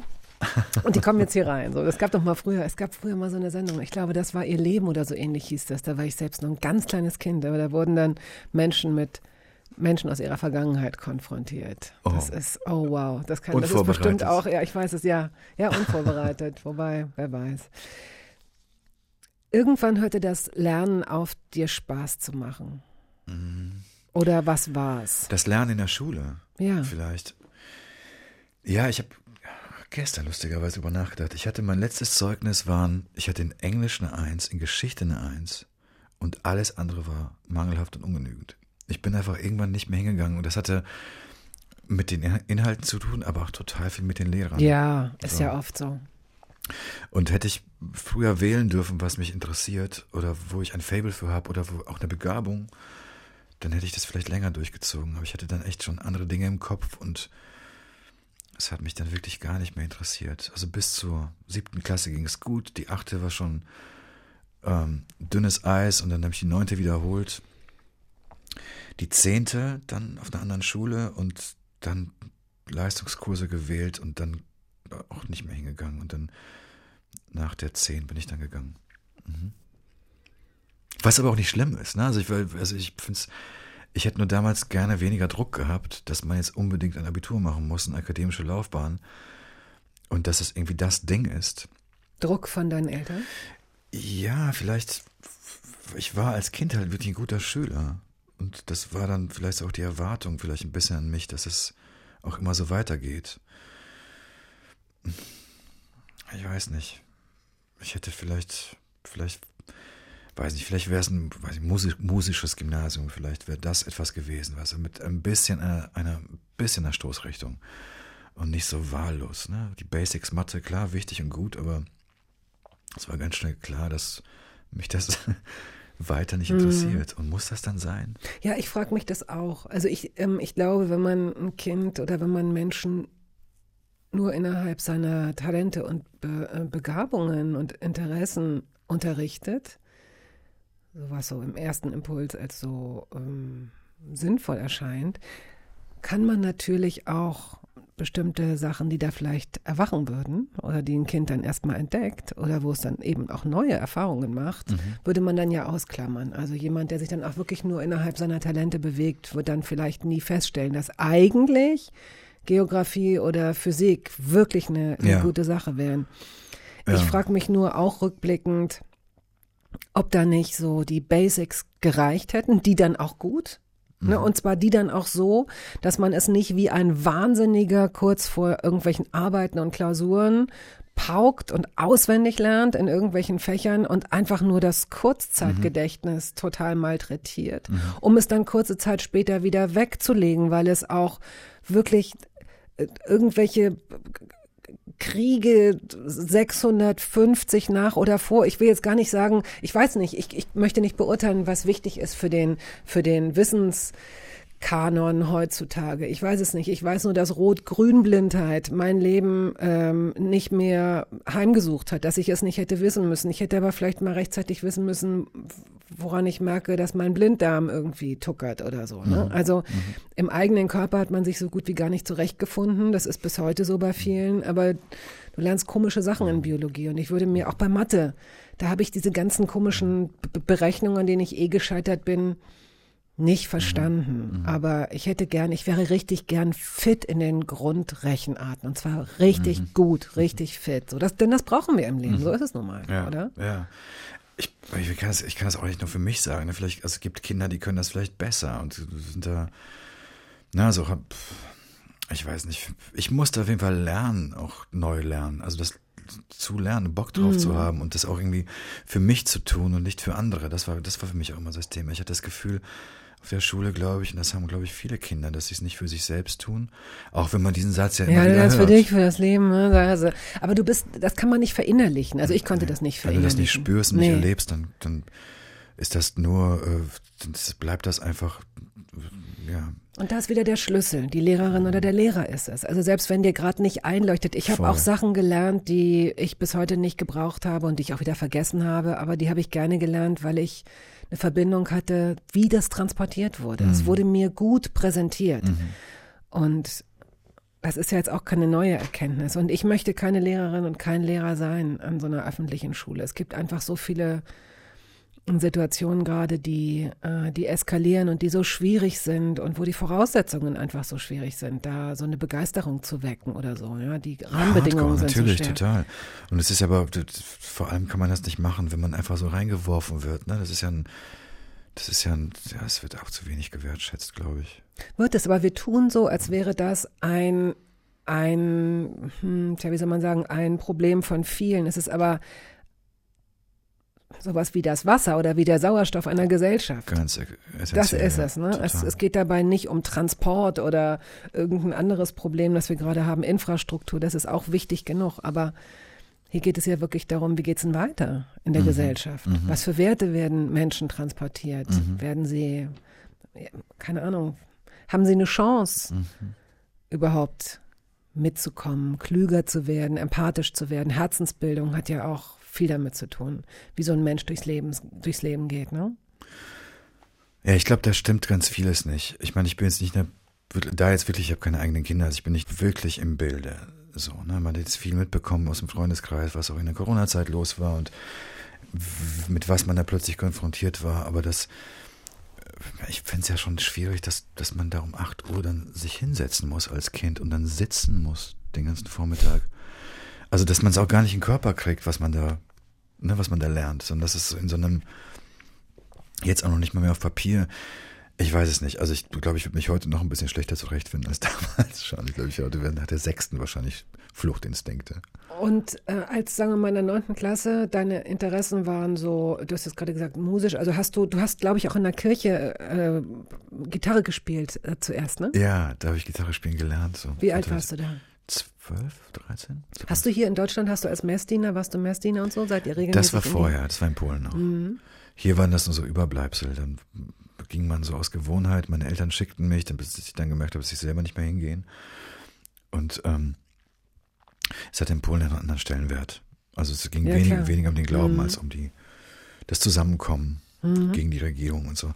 Das gab es ja dann hier nicht mehr. Und dann sind, aber ich bin da gerne hingegangen, weil es einfach immer schön war. Ich habe, wie gesagt, Gitarre spielen gelernt. Ich fand es immer toll. Dann gab es gute Reisen und auch da gab es einen super Kaplan, einen super Priester, ein toller Typ, der jetzt auch nicht mehr Priester ist.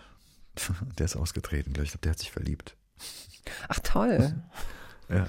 Komisch, dass man dann, also da, da spätestens da müsste man noch merken, dass Dass irgendwas nicht stimmt. dass irgendwas nicht, also auf jeden Fall nicht mehr zeitgemäß ist. Ja. Also das müssen sich alle Religionen angucken. Ne? Also es gibt halt nicht die Software, die man neu draufspielen kann. Aber man muss ja nun einfach mal sehen, dass man Religionen der Gegenwart in irgendeiner Weise anpassen muss und oder sollte, damit die Menschen mitgehen, wenn man sie nicht zwingen will. Was in einigen Ländern gemacht wird. Oh wei. Dann gehen wir doch jetzt mal zu einem musikalischen Vorbild. Das passt doch. Queens of the Stone Age spielen wir. Oh ja. The Vampire of Time and Memory. Ach, wie schön. Einfach spielen? Ja, komm einfach spielen. Okay.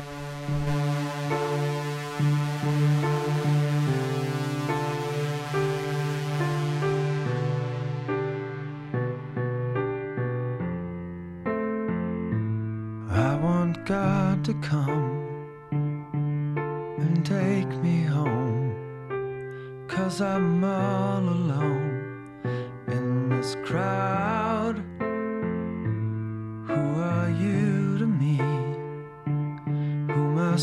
supposed to be? Not exactly sure anymore. Mm. Der Schauspieler Lukas Gregorowitsch ist zu Gast und über seine Arbeit haben wir noch so gut wie gar nicht gesprochen. Da kommen wir jetzt aber hin, in großen Schritten. Du hast die Schule auch auf Rat eines Lehrers hin irgendwann nicht mehr betreten bzw. beendet. Wie haben deine Eltern reagiert? Ähm, die waren dann da, glaube ich, an dem Punkt waren sie nicht mehr über- überrascht, glaube ich. Ich habe da schon alles getan, um nicht mehr hinzugehen.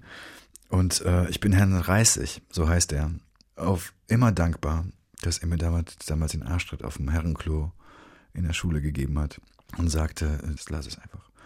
Das macht keinen Sinn, Lukas. Erst war ich beleidigt und dann dachte ich, nee, das, dann tut er mir einen großen Gefallen. Eine super Legitimation, wenn selbst der Lehrer sagt, komm nicht mehr, also bitte. Total. Und dann, jetzt äh, schließt sich der Kreis so ein bisschen zu vorhin. Wir haben es schon skizziert, du bist nach London gegangen, hast gedacht, jetzt wirst du Rockstar wahrscheinlich oder keine Ahnung. Auf jeden Fall ein, ein ernstzunehmender Musiker mit einer tollen Band und ich nehme Platten auf und kann davon leben und dann irgendwann auch Rockstar. Erstmal musstest du lernen, wie du mit dem Linksverkehr klarkommst, wenn du Pizza ausfährst auf dem Motorrad. Ja. Hattest du ein stimmt. eigenes Motorrad? Nee, das war von der Pizzeria eins. Das wurde auch regelmäßig irgendwie geklaut. Man wurde auch überfallen dauernd. Wirklich? Ja, ja. Du bist ja. überfallen worden? Ja, die Pizza wurde, die war ja sehr begehrt dann. Wenn man in so bestimmte Viertel fuhr, dann Wie dir wurde die Pizza geraubt und nicht das Geld? Beides. mh, beides dann. Beides, aber- ja, die, aber meistens so aus Spaß auch. Also es waren so Jugendliche, die dann das toll fanden, in so einschlägigen Vierteln. Einen ein bisschen zu bedrohen, ein bisschen Angst zu machen, mit dem Motorrad ein paar Runden zu drehen, es in den Graben zu schmeißen, die Pizza aufzuessen. Oh, was so- ist das für ein Scheiß? Ja, die Wie dachten- oft erlebt man das, bevor man sich einen anderen Job sucht oder beziehungsweise ein anderes? Ich glaube, es war zwei, zweimal war es, glaube ich, so boah, richtig bescheuert, weil man irgendwie den Blinker auch noch irgendwie selber bezahlen musste von diesem Hungerlohn. Richtig kacke. Und dann habe ich also ein paar andere Jobs gemacht, die waren dann mehr oder weniger. Du hast Kartoffeln verkauft. Von, ja, von, Tür, zu Tür. An Türen geklingelt. Able and Coal Eggs and Potatoes. Und das, der Slogan war Stop breaking your arms and eggs. Was? Ach so, ja genau. Okay. Eier und Kartoffeln Eier und und Orangensaft. Kartoffeln. Mhm. Und dann äh, haben die Leute das vorher bestellt und du wusstest, wo du klingelst? Oder bist Unsere du Aufgabe war es, den Leuten sozusagen anzudrehen. Also man wurde ausgesetzt mit so einem Bus und dann fuhr der Bus nach, keine Ahnung, Brixton, Oh Brixton. Südlondon. Oder das ist ein Gebiet, ein paar Straßenkarten und du musstest von Tür zu Tür. wie so eine Drückerkolonne für, Genau. für Kartoffeln, Eier Zeugen und Jehovas nur für Kartoffeln und Eier. Wow. Okay, und was, was hättest du, stell dir einfach vor, zwischen uns ist da jetzt Ich war übrigens sehr schlecht da drin. Ding Also dong, ich öffne ja. jetzt die Tür. Was hast was hättest Hello, du? Able and Co. Eggs and Potatoes, stop breaking your arms and eggs. Was immer übrigens auf dem T-Shirt auch stehen hatte. Oh und er sagte, wären Sie daran interessiert? Hier, dann hatte man so eine Liste, muss man ankreuzen, das und das und das und das bringen wir Ihnen, so wie das heute Naja, wollte ich gerade sagen. Flink macht. Hallo? So bringen wir Ihnen nach Hause. So die Grundnahrungsmittel. Das Wasser, ist doch aber Milch, eine, so für ältere Leute oder für Leute, die keinen Bock hatten, einkaufen zu gehen, ist das doch ideal. Ja, und damals war das ja nicht gang und gäbe. Nee, eben. Das Da ist eigentlich schon, das war im Grunde ein Start-up. Absolut. Ja. Ja, genau. genau so Auf deinem Rücken ausgetragen. Du ich könntest Millionär absolut sein. Mhm. unbegabt, total unbegabt. Ich war wirklich, wirklich unbegabt. Man bekam dann auch eine Prämie, wenn man das gut gemacht hat. Viele Kunden gewonnen. Ich habe nie diese Prämie bekommen. Und auch das war dann irgendwann vorbei. Und irgendwas hast du mal gemacht mit Schleusen und Booten. Da, da, ja, das, das war der beste Job. Das war der beste Job. Das war das, diese Barken, die auf dem Kanal durch Camden Town und von der Themse die ganzen Kanäle langfahren. Und da gibt's Partys drauf, die werden vermietet. Da gibt's Restaurantboote, Touristenboote, kleine Barken. Und da musste man, erst war ich Barkeeper, glaube ich. Ja, erst Barkeeper. Und dann war ich so zuständig für, da musste ich eben die Schleusen auf und zumachen und die Boote ablassen und den Leuten mal sagen, sie sollen die Hände nicht rauslegen aus dem Boot und die Boote anseilen und keine Ahnung, den Motor checken und warten und putzen und Du bist immer noch 18 ungefähr. 18, ja. Da war ich 18. Mhm. Und irgendwann war aber auch Schluss. Jetzt mal, jetzt ist Ende. Ja. Bist, war, so, es war dann Ja. irgendwann auch zu viel. Es war genug. Und ich Ja. merkte auch, dass ich da, ich bin gar nicht dazu gekommen, da Musik zu machen, weil ich bin, ich habe wahnsinnig viel Musik ge- gesehen, also bin in Konzerte gegangen, da gab es so ein tolles Ding von drei Bands für drei Pfund. Und drei Pfund war für mich sehr viel, aber diese drei Bands waren meistens so toll, also ich habe das echt aufgesaugt. Diese ganze Punk-Szene und dann war ja zu der Zeit, war die, ging so der Brit-Kram los, Anfang der 90er, Mitte der 90er. Also wirklich, wirklich tolle Bands, tolle Musik. Und irgendwann war genug. Irgendwann war dann, dann ich wollte, glaube ich, einfach nur über Weihnachten mal nach Hause, bin dann per Anhalter zurück nach Hause gefahren. Hatte genug von London gesehen, habe gemerkt, dass ich da gar nicht so auf den grünen Zweig komme. Und war dann auch allein irgendwie. Ich war viel alt und dann, und dann, ja, und als ich dann zurückkam, dann war das Schauspielhaus neu besetzt in Bochum. Mit Leander Hausmann. Warst du denn jemand, der das Schauspielhaus in Bochum vorher irgendwie wahrgenommen hat? Also das nee, ist ja überhaupt nicht. Überhaupt nicht. Wir waren einmal mit der Schule drin, ich glaube in Tigergeschichten oder Timon aus Athen, irgendwas, was man nicht verstanden hat. Äh, und das war viel zu früh und dann dachte ich, da gehe ich, da gehe ich sowieso nie wieder hin, das ist doch langweilig. Und dann war das aber wirklich als, ja, ich, ich denke im wirklich im Nachhinein, denke ich, das war wie so ein, als wäre die große weite Welt nach Bochum gekommen, plötzlich. Du hast, ähm, wenn ich das richtig rekapituliere, ähm, dich, also du hast mit verschiedenen oder in verschiedenen Abteilungen gearbeitet, so wie so äh, Junge für alles, Requisite Ton, Regie, Hospitanz. Du hast, glaube ich, als Ja. Statist auch. Äh, Alles. Ich habe mich von, von Praktikum zu Praktikum, von Hospitanz zu Hospitanz gehangelt, einfach um in diesem Gebäude sein zu können, mit einer, mit einer Berechtigung und mit einem, mit irgendwas zu tun, weil das so faszinierend war zu der Zeit. Das bebte so sehr. Das war, das, mir, das war so ein kreativer Haufen und das hörte gefühlt nie auf. Das hat nie geschlafen und es waren wahnsinnig charismatische Menschen da, so, sowohl die Schauspieler und Schauspielerinnen, so Wolfram Koch, Anne Tisma, Peter Jordan, Andy Pietschmann, die ganzen Leute. Äh, dann war Jürgen Kruse, der so meine Initialzündung war, der düsterste von allen und und Leander Hausmann, es war alles sehr üppig und äh, und man wollte gar nicht mehr raus. Jürgen Kruse, dem hast du einen Song gewidmet auf deiner Liste, deswegen wäre es Quatsch, den jetzt nicht zu spielen. Jür Jürgen Kruse ist Regisseur auch. Aha. Und wenn du sagst, er war der düsterste, hat er dich, hat er dir Mut gemacht, in diese Rollen reinzugucken? Oder was, warum war er so wichtig für dich? Naja, der hat mir eigentlich eher Angst gemacht, ehrlich gesagt. Eigentlich war das viel, das war, das war ein sehr, sehr, ähm, wie soll ich sagen, eine sehr beeindruckende Gestalt. Ist er immer noch bis heute. Einer der, wie soll ich sagen, wirklich fast ein faszinierender Typ. Unglaublich. Also aber auch, das war alles auch düster poetisch und sehr berauscht immer und das hat sich immer in so einem Zwielicht und immer nachts abgespielt und ähm, fasziniert. Und die Abende waren hypnotisch und faszinierend, die er gemacht hat. War, ich habe da von Cassavetes erfahren, von Shakespeare erfahren, von er hat Medea gemacht, dann hat man sich mit den alten Griechen beschäftigt und das alles mit 19. Das hat er uns alles irgendwie verklickert. Einfach dadurch, was er, durch seine Arbeit. Der Song, den du ausgesucht hast, äh, ist von Bob Dylan. It's all good. Yes. Das war ein äh, Song, den wir, ich habe dann irgendwann, als ich dann Schauspieler war, viel mit Kruse gemacht. Und ich habe in Köln, wir haben ein Stück gemacht, das hieß die Geburtstagsfeier von Pinter. Und mit dem Song, da kam gerade die Platte raus, äh, ich glaube, der ist Together Through Life oder sowas von Dylan. Und das war der letzte Song auf der Platte und das war auch der letzte Song dieses Abends. Und das erinnert mich sehr an diesen Abend und an Kruse.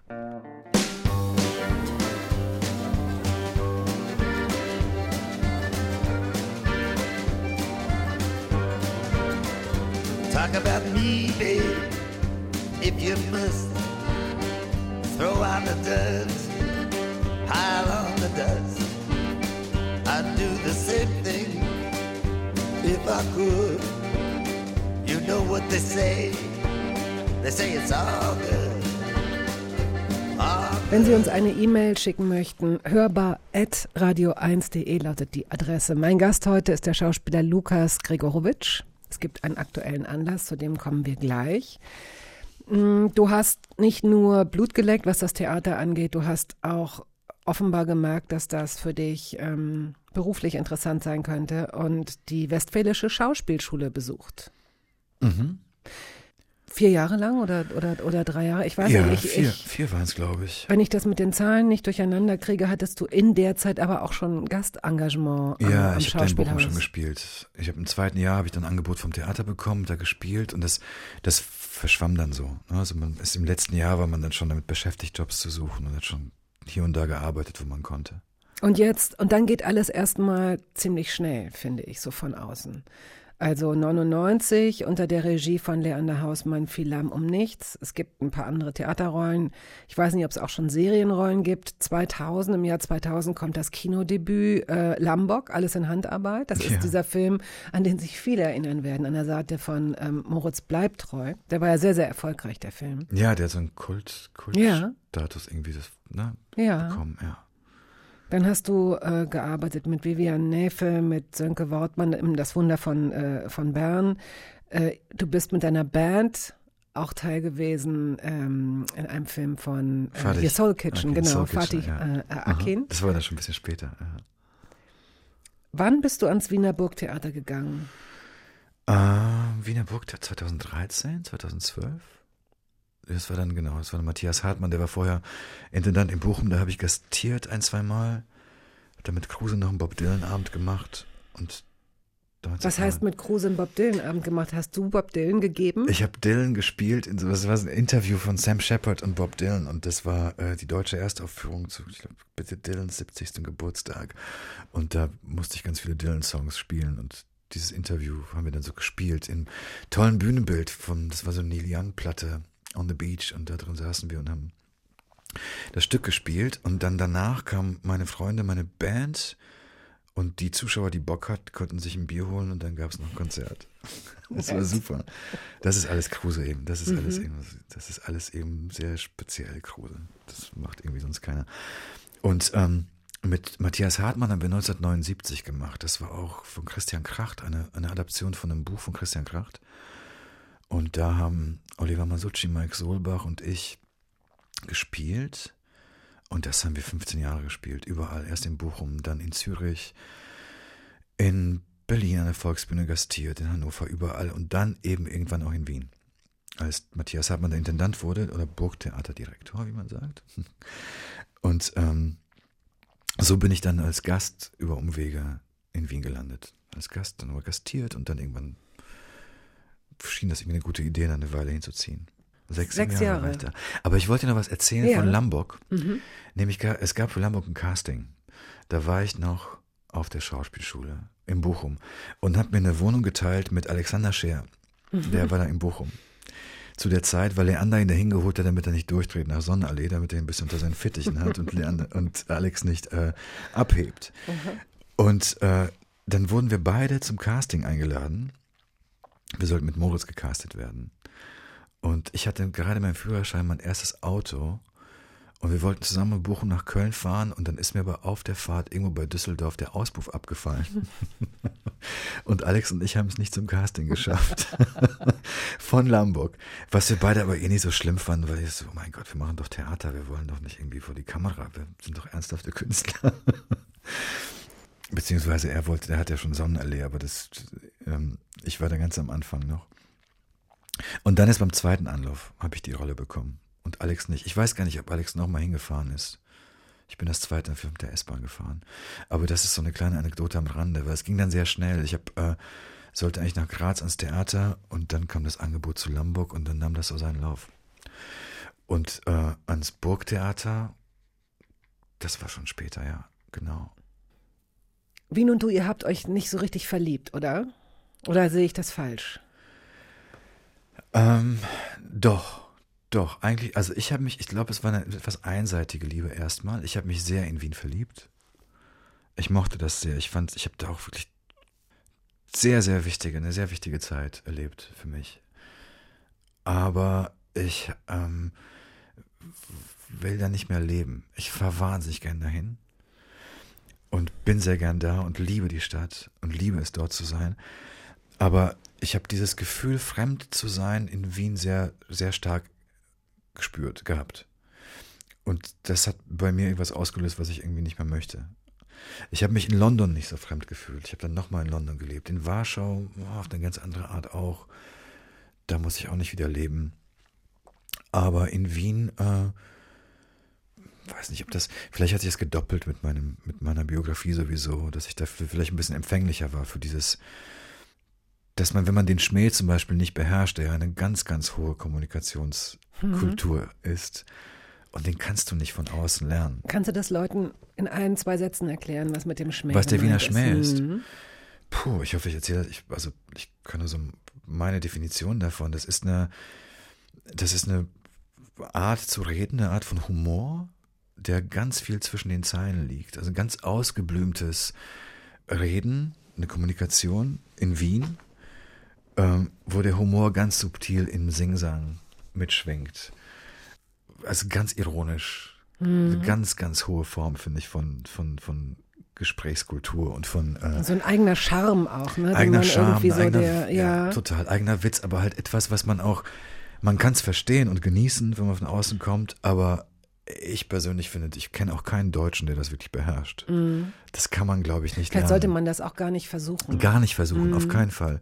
Das kann man nicht. Ich hab, jemand hat mal gesagt, das ist mit Wien ein bisschen so, weißt du, wenn du nach Frankreich fährst, dann weiß es, die Verabredung ist klar. Die Leute sprechen, sprechen Französisch. Wenn du kein Französisch kannst, dann verstehst du es nicht. Das Missverständnis mit Wien ist, die Wörter sind gleich. Aber das heißt nicht automatisch, dass man die Sprache versteht, weil die, sie wird ganz anders verwendet. Also fast eher, eher wie Japanisch als wie Deutsch. Mir fällt dazu aber gerade ein, ähm, Caroline Peters war vor gar nicht so langer Zeit hier. Die lebt ja auch in Wien. Mhm. Und bei ihr ist das irgendwie, ich will nur hier ganz äh, geschickt Name droppen und hier nochmal einen Programmhinweis. Das machst du sehr äh, gut. In eigener, in eigener Sache. Weil sie lebt da und hat da jetzt auch parallel zu ihrer Schauspielerexistenz mit ihrem äh, Lebensgefährten oder ihrem Mann auch einen, einen Laden, einen Postkartenladen und so, hat schön erzählt. Also können Sie sich natürlich auch jederzeit noch ähm, anhören. Nochmal Musik. Tom Petty, Angel Dream Number 4. Ach ja. Oh, das liebe ich. Das ist ein ganz tolles Liebeslied. Möchtest du das zufällig jemandem widmen? Ähm, äh, ja, darf ich es für mich behalten? Die Welt weiß es schon. Die Welt weiß es. Es raus durch die sozialen Medien. ja, es ist raus, die sozialen Medien. Soll ich es sagen oder wollen wir es Sag trotzdem du noch? es. Sag also, du es. Die Wunder, guck mal, kann ich, kann ich wieder einen Programmhinweis droppen? Siehst du? Anna-Maria Mühe war auch schon hier zu Gast. Die Oh, wunderbare Schauspielerin. Ist sie nicht toll? Sie ist zauberhaft, sie ist lustig, sie ist toll, sie ist begabt und sie ist jetzt die Frau an deiner Seite. Oh ja. Na, das klingt komisch, die Frau an deiner Seite. Ihr seid jetzt, ihr, ihr, ihr seid Wir total sind verknallt. jeweils die äh, Ja. an Ihr seid's einander füreinander. Seite. Ja. Ja, super.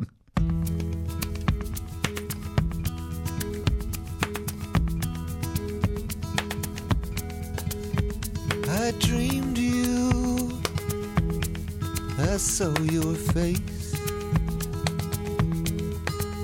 Cut my lifeline when drifting through space. I saw an angel. I saw my fate. I can only thank God it was not too late. Lukas Gregorowitsch ist hier zu Gast. Sieben Jahre lang hast du ähm, den Kommissar gegeben im Polizeiruf, Mhm. bist deswegen auch aus Wien zurück. Was haben wir gerade gesagt? 2016 16, 2016. mhm. ungefähr, genau. Hast dort aber auch noch, das äh, soll nicht unerwähnt bleiben, ähm, der, der Pass hast du gedreht. Das ist eine deu- deutsch-österreichische äh, Serie gewesen. Und natürlich Vorstadtweiber, eine extrem erfolgreiche und sehr lustige und sehr gut gemachte Serie. So, dann kam hier der ähm, Polizeiruf. Und natürlich lassen wir auch rechts und links des Weges viele Projekte äh, unerwähnt, die du auch gemacht hast, die auch wichtig waren und die auch schön sind. Eins sollten wir hier auf jeden Fall erwähnen. Denn das ist das aktuelle Projekt. Es heißt Oderbruch Oderbruch, ja. Mhm. und ist eine achteilige ähm, Serie, eine Kooperation zwischen der ARD und CBS. Läuft, ich habe es mir aufgeschrieben, aber das sage ich äh, gleich auch nochmal, wenn Sie sich das nicht merken können oder wollen. Äh, in der Mediathek sowieso, da können Sie bingen, wie Sie wollen, aber natürlich wird es auch linear ausgestrahlt. Ich glaube, am 19. war die erste Ausstrahlung. von den 19. ersten vier Folgen. 22.20 Uhr, genau. Und dann am 26. Januar nochmal, Nochmal dann jeweils vier vier, Folgen. äh, vier Episoden, genau. Aber Sie müssen sich eigentlich nur merken, Oderbruch in der, in der Mediathek. Yes. So. Und jetzt freue ich mich sehr, dass nicht ich es beschreiben muss, sondern du. Okay. Also es gibt, äh, das ist schon genreübergreifend. Es ist eine Mystery-Serie. Ja, Mystery finde ich ist gut, weil das Wort Horror ist auch schon irgendwo gefallen und Ja. ich weiß mhm. nicht, mit Horror bin Das ich nicht passt glücklich. nicht. Nee, es passt auch nicht. Es ist, es ist, äh, also es ist schon, es pendelt schon zwischen Genres und er jongliert mit Genres, aber es ist in erster Linie eine geheimnisvolle, es ist auch eine Kriminalserie, aber es ist kein Krimi in dem Sinne, es gibt, ähm, für mich ist es vor allem eine Familiengeschichte. Und zwar geht es um generationsübergreifende Traumata, die da in dieser Landschaft, im Oderbruch, in dieser Gegend so präsent sind. Diese Geschichten, die von Generation zu Generation weitergegeben werden. Und davon handelt für mich Oderbruch. Und dann gibt es aber einen ganz großen Twist in der Handlung, ungefähr in der vierten, fünften Folge, über den ich, egal was du mit mir anstellst, mit mir Nein, nein, nein. Und ich darf es ja auch nicht. Eben, ich darf es ja auch nicht reden. sagen. Also d- das Wort würde, das Wort, um das es geht, und weißt du, was besonders interessant ist, dass dieses Wort heute schon mal in der Sendung gefallen ist. Ja, ist es. Aha. Du weißt sofort. Ja, ich weiß ja, sofort. klar. Aber äh, da müssen sie selbst drauf kommen und selbst wenn wir es jetzt sagen würden, was wir nicht tun, wäre wär die Serie immer noch Es ist viel mehr, es ist aber viel, viel ist ja mehr, viel als, mehr als das. das, genau. Viel mehr als Genau. dieses, äh, genau, Ja, als dieses das Genre, Wort. als das, genau. genau, und es ist aber ganz toll, es ist, also, produziert ist es von, äh, von Christian Albert, der hat auch vier Folgen inszeniert. Geschrieben ist es von Arend Remmers und Adolfo Kommerer, die sind die Showrunner und äh, Adolfo ist der Regisseur von den anderen vier Folgen. Es ist äh, die wirklich wunderbare Caroline Schucht dabei und es ist Felix Kramer dabei und es ist ein super Ensemble. Jan Krauter, Glatzeder ist dabei. Ganz, ganz tolle Leute. Und das ist auf eine ganz, ah, ich weiß nicht, ich liebe es auch, wie es verfilmt ist, also wie es aussieht, das Ganze. Ich wollte gerade sagen, es ist so, als ich das gesehen habe, ich habe noch nicht alle Teile gesehen, habe ich gedacht, warum ist da immer noch dieser Komplex, habe ich so den Eindruck, dass so deutsche Serien und Filme so abschmieren. Weil wenn ich das einfach so sähe jetzt über äh, irgendeinen Streamingdienst, würde ich denken, wow, ja, das hat so eine, das hat so eine eigene Bildsprache, das ist gut. Ja, Ich weiß total. natürlich, was Leute meinen, wenn sie äh, deutsche Fernsehfilme oder Serien kritisieren, weil ich kann mir schon vorstellen, und ich weiß es nun auch von betreffenden Leuten, dass weitaus bessere Drehbücher existieren, als dann Serien umgesetzt werden, Ja, weil ist so, in ja. vielen Sendern, ich wollte gerade Sender gendern, Sender gendern, in vielen Sendern und Senderinnen, das geht zu weit, oder? Ähm, äh, fehlt dann auch möglicherweise der Mut und dann sind es, ist es eine Redakteurin oder ein Redakteur, der sagt, hier, nee, es geht nicht weiter. Vielleicht würde die Person, die in der Hierarchie drüber sitzt, schon sagen, doch, doch, wir machen das, aber dann wird das Drehbuch nicht weitergeleitet oder so. Ich glaube schon, dass es die Art von, von Handwerk, von Humor, von Umsetzbarkeit von Regisseurinnen und Regisseuren und vor allem auch Schauspielerinnen und Schauspielern hier gibt. Es ist dann wahrscheinlich immer beruhigend, wenn man weiß, dass man so einen Partner wie CBS im Boot hat, Vielleicht hätte, also keine Ahnung, vielleicht wäre es auch so gegangen, aber es ist jedenfalls eine schöne Kooperation. Das sieht ja, gut aus. Das kann ja, sich es sehen sieht lassen. gut aus und es ist, es ist schon oft so, oft so, dass vielleicht, dass die Sachen toll aussehen sollen, toll daherkommen sollen, aber das Budget einfach nicht reicht, weil die Budgets hier dann doch ganz anders sind und technisch ist vieles möglich heutzutage, es war, aber dann kommt es doch an den Punkt, wo es vielleicht sehr gewollt, aber doch nicht so gekonnt ist, wie man es von amerikanischen Produktionen kennt. In dem Fall finde ich aber wirklich, dass es gewollt und gekonnt ist. Also das ist wirklich, da, da, da greift ganz viel in- ineinander und, äh, und ich finde, wie gesagt, diesen Twist ab Folge 5 oder später Folge 4, der macht das Ganze nochmal, gibt dem Ganzen eine andere Dynamik und macht es auch ungewöhnlich und äh, toll. Also ich bin ebenfalls sehr, sehr, sehr, sehr stolz, da ein Teil davon zu sein und äh, Ja. stehe da voll, voll hinter, hinter dieser Serie.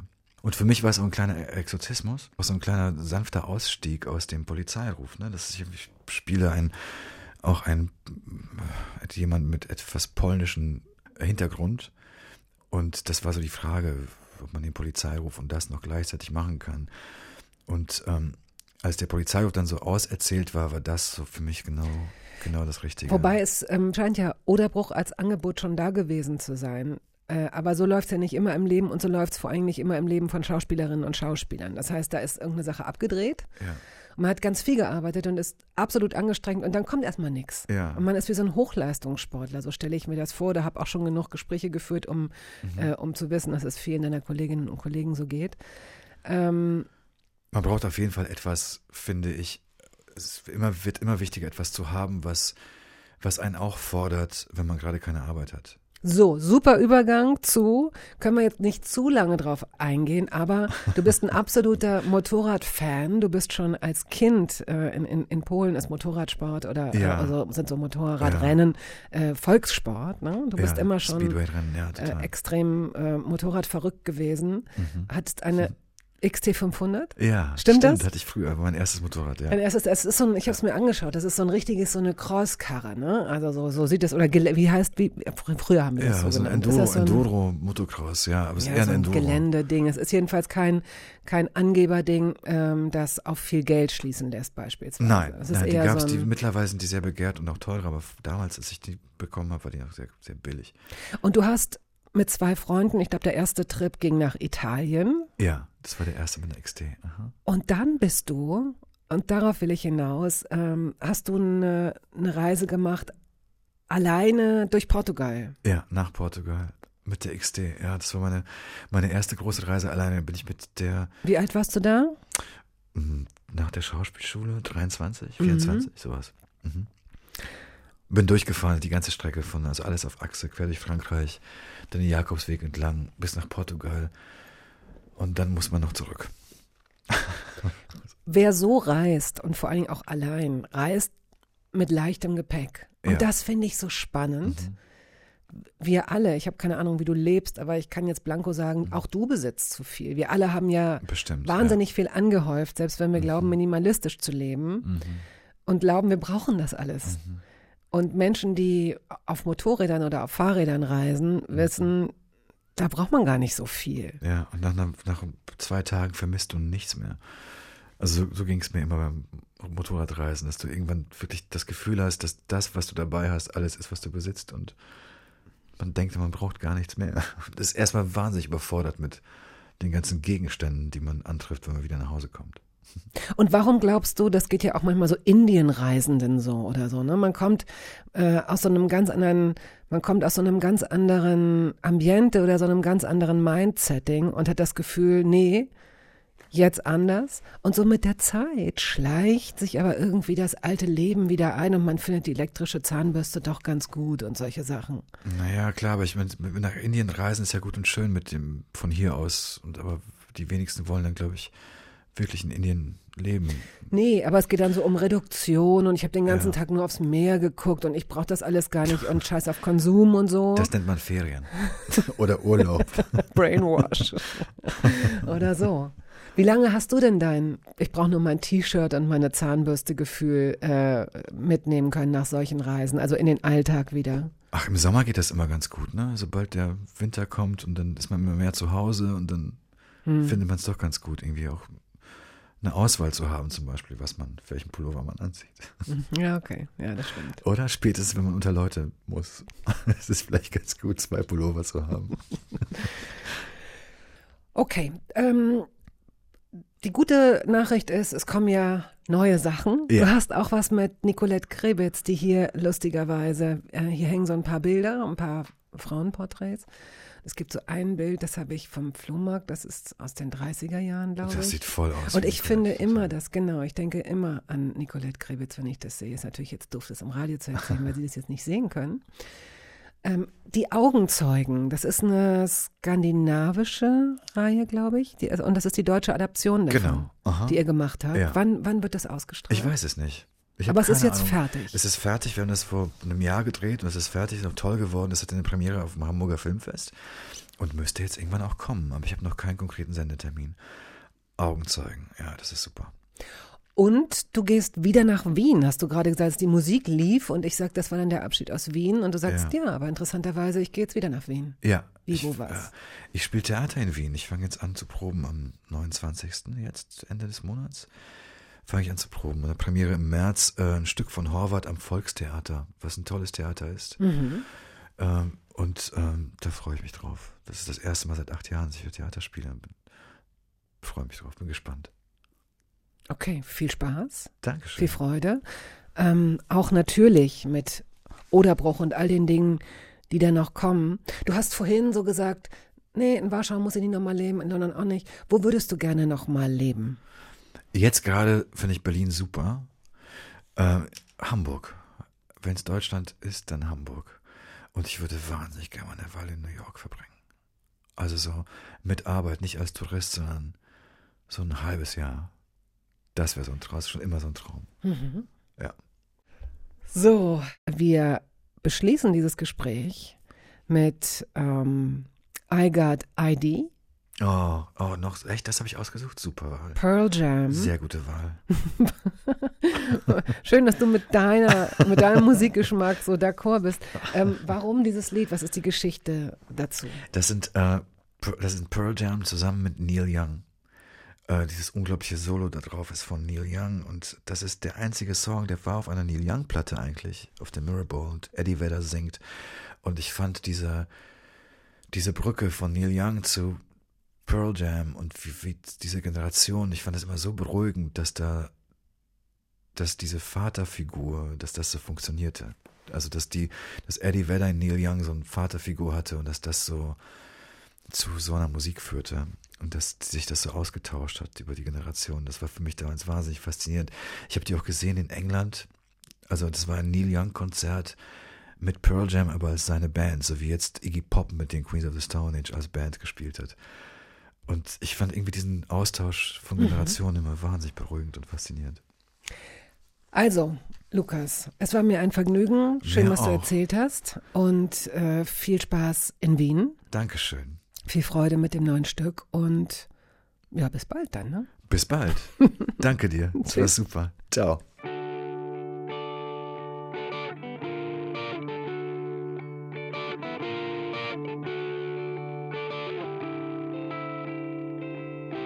Das war der Podcast der Radiosendung Hörbar Rust.